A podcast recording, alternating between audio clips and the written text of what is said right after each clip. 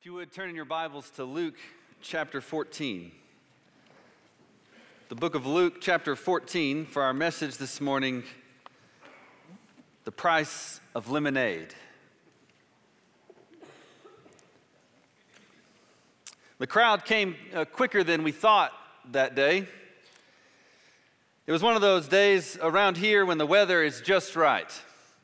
The timing was perfect on our block for a little extra traffic, and business was good at our little lemonade stand. Now, some days, uh, at least in our family, are those days you kind of halfway do something, and sometimes you just go all the way. And the schedule happened to align just right that uh, this lemonade stand project was an all the way kind of day.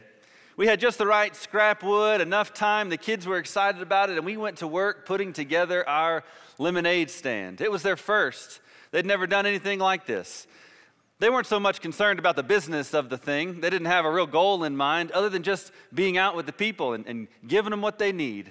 That was all the fun that they needed. And we got out to the curb, we brought everything. We had flags and balloons to get people's attention. We had the lemonade and had made cookies. The kids even made a sign, a menu. It said menu, lemonade, cookies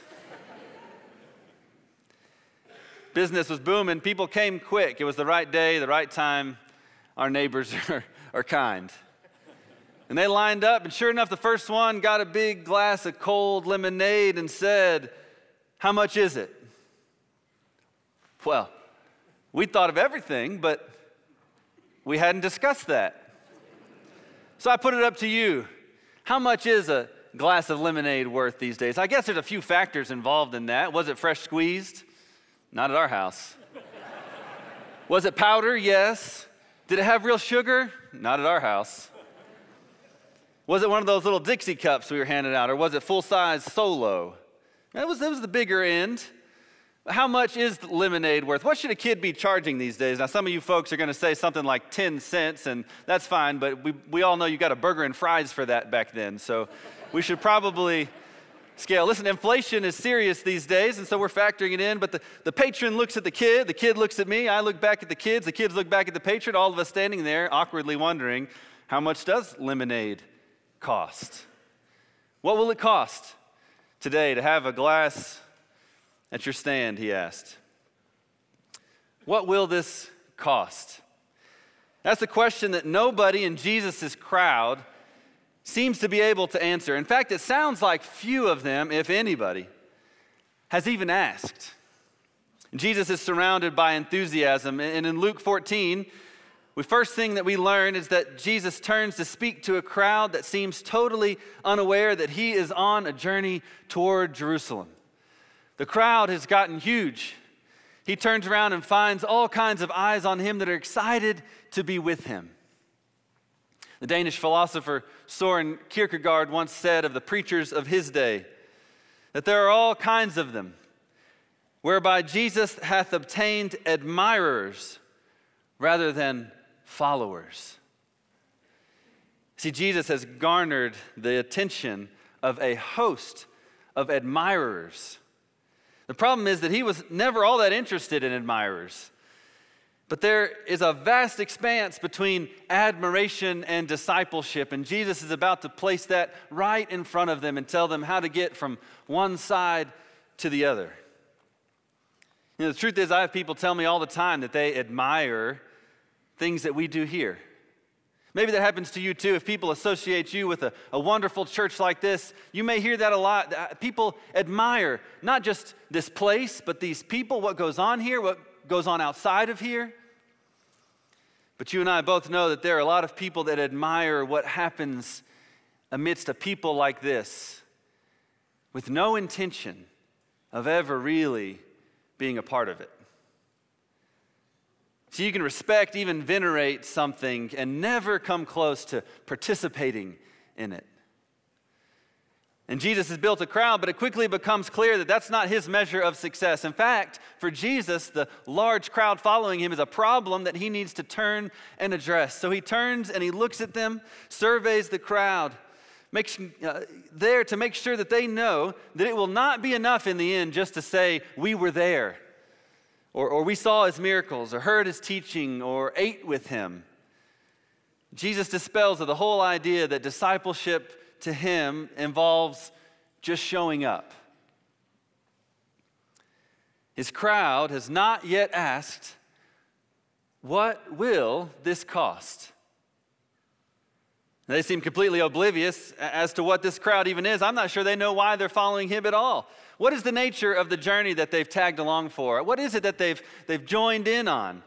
They must have been asking each other, is this, is this a funeral procession, we might ask later in Luke's gospel? But that hasn't happened yet. Jesus isn't quite to Jerusalem yet. And really, Jesus is the only one who envisions death at the end of this journey. No one else, not even the disciples, have caught on to that quite yet. It's not a, a funeral procession. Maybe it's a, a march. Everyone's excited. They're, they're marching towards something with a cause. I'm sure word was spreading, emotions were building up, imaginations running wild. Maybe this is Galilee versus Jerusalem just getting started. Peasants versus power, laity versus the clergy, Jews versus Romans, Jesus versus the establishment. They thought, this is a march I want to be a part of. Or is it a parade? Now, the crowd kind of thinks it is. Uh, they're oblivious to any conflict, any price to pay. They don't know anything about a cross to bear. The crowd swells because everybody loves a parade. You can imagine their surprise when Jesus lets them know that's not what this is all about. There are a number of parades that come through our town. Maybe you like to go see them like we do. One of the best parades you can go and see is the cattle drive that starts here on Polk Street. You can go watch 60 Longhorns be paraded down downtown streets. It's a, a sight to be seen. We try to make it down there every time. Just the, the kids enjoy seeing the animals. Well, okay, the animals and the candy. As big as the Longhorns are and as close as they get to you on the curb, nothing beats the candy the parade scene where people walk by and they have their sack of sweets and they toss them at your feet and say, Here, pick that up. it's a strange thing we do, but kids love it. And as soon as the, the cattle had gone by, the, the candy becomes all the focus. My kids were scavenging for it like it was never going to be had again. And what happened a couple years ago, and we were there at the parade, and, and we had heard about the cattle. We'd even been before, but uh, I guess me and, and my oldest son had missed the memo on, on the periodic staged Old West shootouts that also accompany the 60 Longhorns that walk down Polk Street. So, when a, a, vast expanse opened up in the middle of the parade and there was still candy out in the middle that no child had dared to go and grab yet, it was my oldest son who was the first to be brave enough to venture into the middle of the street that he'd been told not to enter several times. He made his way to the middle. There was candy to be had that nobody had touched. He had his shirt tail pulled up in one hand. We didn't have a bag. He's putting candy in it, grabbing it one after another. It's filling up. There was more out there than he could even hold. His hands are on the ground, his eyes are on it. One hand's holding his shirt when all of a sudden, pop, pop, pop. He looks up and he's standing between two guns blazing men with revolvers drawn, a sound so loud he jumped out of his skin. Both of them pointing their smoking guns at each other, and he's in the middle, and deer in the headlights doesn't do it justice. what am I in the middle of? Now, of course, I don't want to make light of any child finding themselves in the midst of, of gunfire. It's only a funny story because it's a true story and because it was a fake story. But their cap guns, not real ammo, but just noisemakers, were imitating an Old West shootout, and they had stepped off, paced away, and that's how the Gulf opened to get the candy in the middle. And suddenly, someone who thought they were in a parade finds themselves in the middle of a shootout with no idea how they got there and no idea that it was coming. If he set a record running out into the middle of the street to get the candy, he broke his best speed coming back. And you can end up in a parade and not realize how you got there. You can end up with problems and not realize how they happened. And all these people have crowded around Jesus. They're excited about what's going on. And all of a sudden, they find themselves in the middle of, of something they didn't quite bargain for. What is this? Jesus launches into the least crowd friendly message you could possibly churn up. He turns to all those hasty volunteers, and in sum, his word is think about what you're doing and decide if you are willing to stay with me all the way. See, Jesus' disciples are, are, those who change every priority in their lives, conform to his way of the cross. And so he lets them know exactly what it will cost to take the cup that he offers. Three times in our passage, Jesus uses the same basic refrain Whoever does not cannot be my disciple. Whoever does not cannot be my disciple. The first one comes in verse 26. Whoever comes to me and does not hate his own father and mother and wife and children and brothers and sisters, yes, even his own life, he cannot be my disciple. It's one of the more challenging sayings of Jesus in all of Scripture. It makes all the lists of Jesus' uh, difficult sayings. It's enough to make anybody squirm, to make any parent nervous as their child comes down for pastor's pals when that text has just been read, or at least curious to see what the preacher is going to do with that. Hate your father and mother, your brother, your sister, even your own life? Who speaks like this, much less the guy who teaches us to love our enemies? How could he tell us to hate these others? Now, it makes it a little bit more understandable if you understand the, the Semitic reference, the language that's being translated here into English. Certainly, our language for hate carries with it a certain kind of emotion, it even elicits disgust. We say, I hate you, and that carries with it a whole meaning. And the truth is that uh, in Jesus' language, in the language translated here, I hate you carries not all of that emotion, but more of a, a turning away from, a detachment. It's as if to say, I, I, I love something else more. This thing is, is not loved by comparison. It might help to think about some Old Testament examples. For example, the, Uh, Genesis 29 tells us that the Lord found out that Rachel was loved, but Leah was hated. It doesn't mean that Leah was despised. What it's saying is that by comparison, Rachel was loved more. Now, that's not marriage advice or suggestion, but it helps us understand what the Bible means when it talks about one thing being loved and another thing being hated at the same time. If that doesn't make sense, go to Matthew's parallel version of Jesus' saying of this. You could read it. says, Anyone who loves their father or mother more than me is not worthy of me. But then Jesus says, even your own life. You see, Jesus is saying, don't make your life the end and me the means. No, uh, your life is the means and, and I am the end. I come before all of that. He's saying, I want you to love me more than any of these other loves that you have in your life. By comparison, in, in comparison, you ought to hate those others. When you hold up my love and your love for me next to all of the other loves in your life, they ought to pale in comparison. It's as if Jesus is saying, Listen, the, the stars are there all day. You just can't see them because the sun is so bright. I want my love to make all these other pale in comparison.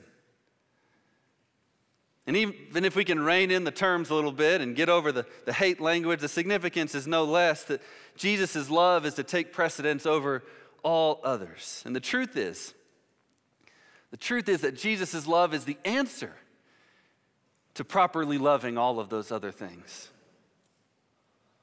You say, what kind of God would ask us to give up so much, would, would suggest that we Uh, relate to one another like this. It's the God who Paul says in Romans 8 did not spare his own son, but gave him up for us all. And the second time, Jesus says, Whoever does not cannot be my disciple. Right there, the next verse, 27 Whoever does not carry his own cross and come after me cannot be my disciple. Carrying your cross has become its, its own idiom.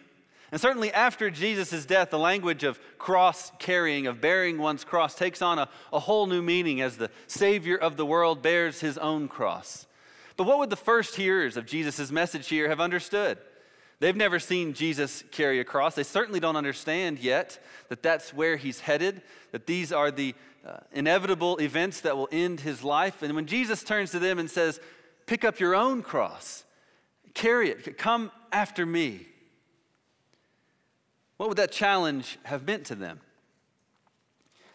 It's hard to, to overemphasize just how much shame is connected to crucifixion in the ancient world. The idea that one would be paraded before all of your peers and hung out to dry, literally. It took lives, but really for the Roman government, it wasn't the way that you executed someone. There were other ways to end a life.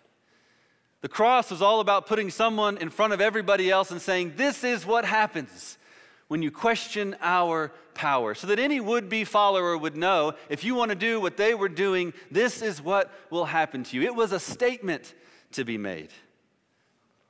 And these terms have been watered down a little bit by overuse, I would guess.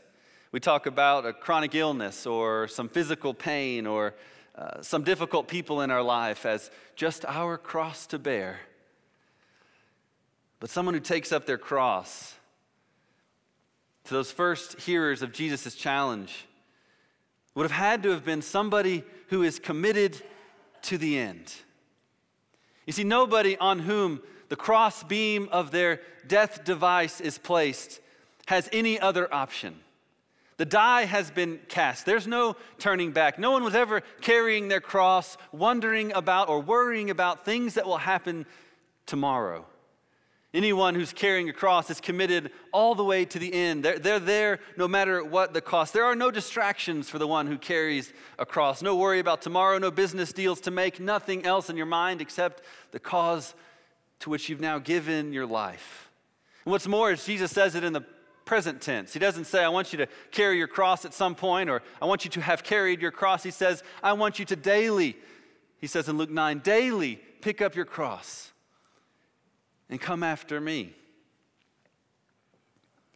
And those two alone would lay before us a cost that's hefty.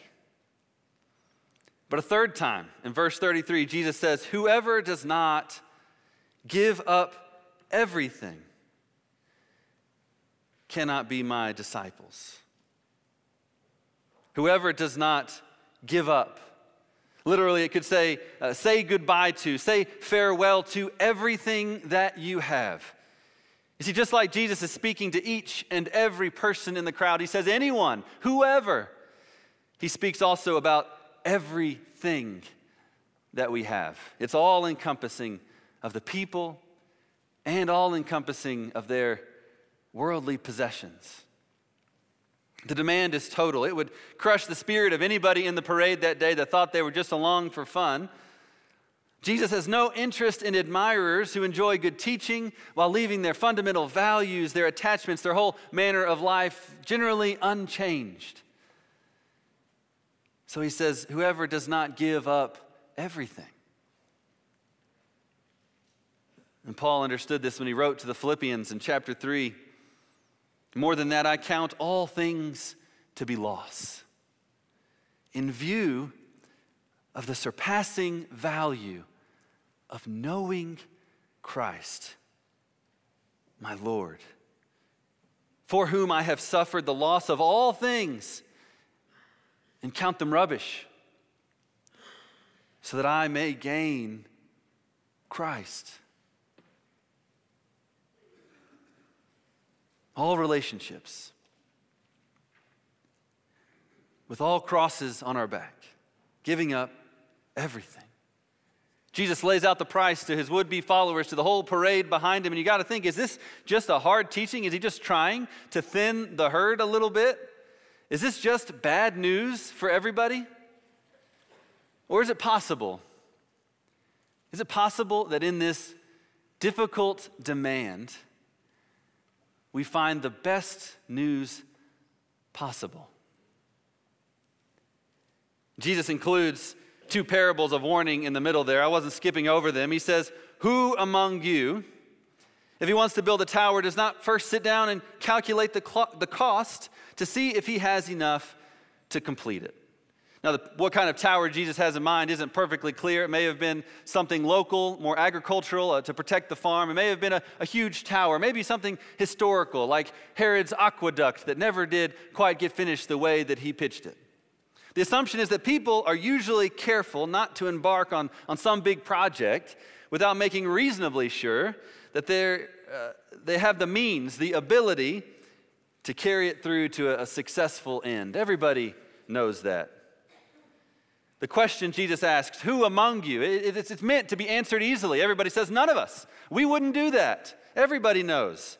And what king, he says, when he sets out to meet another king in battle, will not first sit down and consider whether he's strong enough with 10,000 men to encounter the one coming against him with 20,000? And both parables portray this great need, the project in front of you that before taking on a project like this, both of them suggest you need to first sit down, deliberate, take this seriously, tabulate the cost, take stock before you try to rise up and meet this challenge because it is huge. And so there it is the price of belonging to Jesus, the cost of discipleship has been made clear to the crowd. To the rich and the poor, the royalty and the peasants, all the same essential decisions are laid out in front of them now. Everyone has the same question to ask Does it cost more than I am willing or able to pay? Does it cost more than I am able or willing to pay? Now, on that, that first point, uh, are you able? The answer is pretty simple, actually. Jesus starts every one of those three demands with whoever or anyone. You see, I think Jesus speaks those words at the crowd, and I think that he means them. He believes that every single one of them is able. And the truth is that every single one of us in this room, based on the demands he's just laid out, as costly as they sound, every one of us is able. He sees the hearts and the minds, Jesus does, that so capable of giving everything. He sees people who long for something that matters, that ache deep down to give everything to something bigger than themselves. It sounds at first glance like bad news, but I think for most of us, this might be the best news ever. It was for a few in the Bible Simon and James and John and Levi. Every one of them reported to have left everything that they had to follow Jesus. Twice he tells people to sell all their possessions, give things to the poor, become his disciples. Peter informs them that they have left their own things and, and followed him. History tells us Peter even had a family left behind again and again to go and follow Jesus. Over and over again, this pattern of sacrificial giving pops up. People are responding. Jesus knows if they can do it. A tax collector here, a, a few sons of a fisherman there. Anyone is able. And the beauty of, of everything that Jesus demands, the beauty of everything as the cost, is that anyone can provide it. Had Jesus spelled out a specific price, maybe there would be some among us who could meet it and some who couldn't. If Jesus had measured by the world's demands, that maybe there'd be some among us who could give less and some not quite as much, and maybe some would be in, but some would be out. But the truth is, anyone can give everything. So we know that all of us, like the crowd Jesus speaks to, and Jesus believes all of us are able. And so the real question left in the hands of any disciple who rightly hears the words of Jesus is not, Am I able? but Am I willing? And here's the interesting thing I think that you are. I think you're dying for something that means something. I think your life has taught you that everything worth doing comes at a great cost. Nothing is three simple, easy steps or, or a quick sticker that you can slap on the back of something and all the problems solved. You know that something that matters costs something. And you pay the price every day. It may not be for this, but you give your life and bend over backwards and, and do everything that you can to make things happen for all kinds of reasons. All of us are longing for something bigger than ourselves. And Jesus says, Here it is. You know, the trouble with setting up shop on the curb to sell lemonade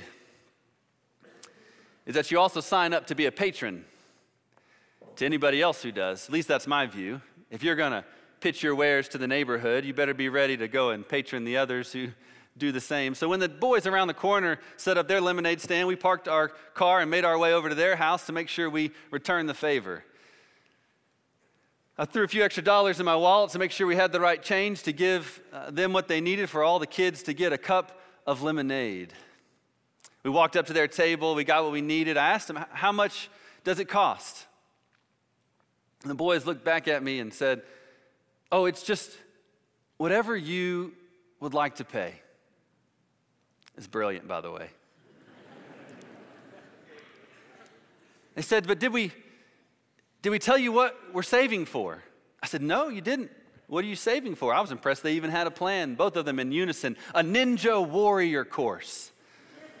Wow, okay. You may not be familiar with this. It's not as elaborate as it sounds. A few things strung between trees that help you climb and play outside. And I was excited, not just because they had a plan, which is impressive enough, because anything that gets kids outside is, is good news to me. I was glad to help in their new venture. I love the idea of Ninja Warrior Course. And suddenly, the few dollars that I'd put in my wallet to get each of our kids a cup of lemonade didn't even seem worth it. I got out my wallet and opened it up and pulled out everything I had and put it in their jar. The price of lemonade is, was that day at least, whatever anyone is willing to give. And so it is with the kingdom of God. But the truth is, that if you knew what Jesus was building, if you knew what God was up to with the things that He requires, if you knew where this was all headed, you would reach down deep and you would lay down everything that you have. You're dying to do it. I believe it. And if you haven't yet, I'm convinced it's because you haven't rightly understood what God is up to. The master builder is building something never seen before. He comes with a kingdom unlike ours to make all things new. The king is coming, waging war, a war that he's already won, and he invites you to enjoy the victory. He has counted the cost, he has made it possible. He has ensured that if you will come, he will be able. The only question that remains is are you willing? And I'm convinced that Jesus believes you're able. And I think that if you first sit down and evaluate, if you can see what he's making here in our midst, when you really see what Jesus is saving for, you would gladly give everything that you have.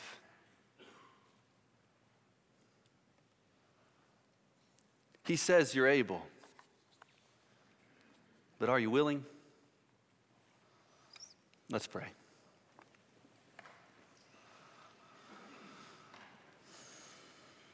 Father, with the cross before us and the world behind us, we pray you would remind us that you are the only thing worth giving everything for, and that our hearts will be restless until they rest in you.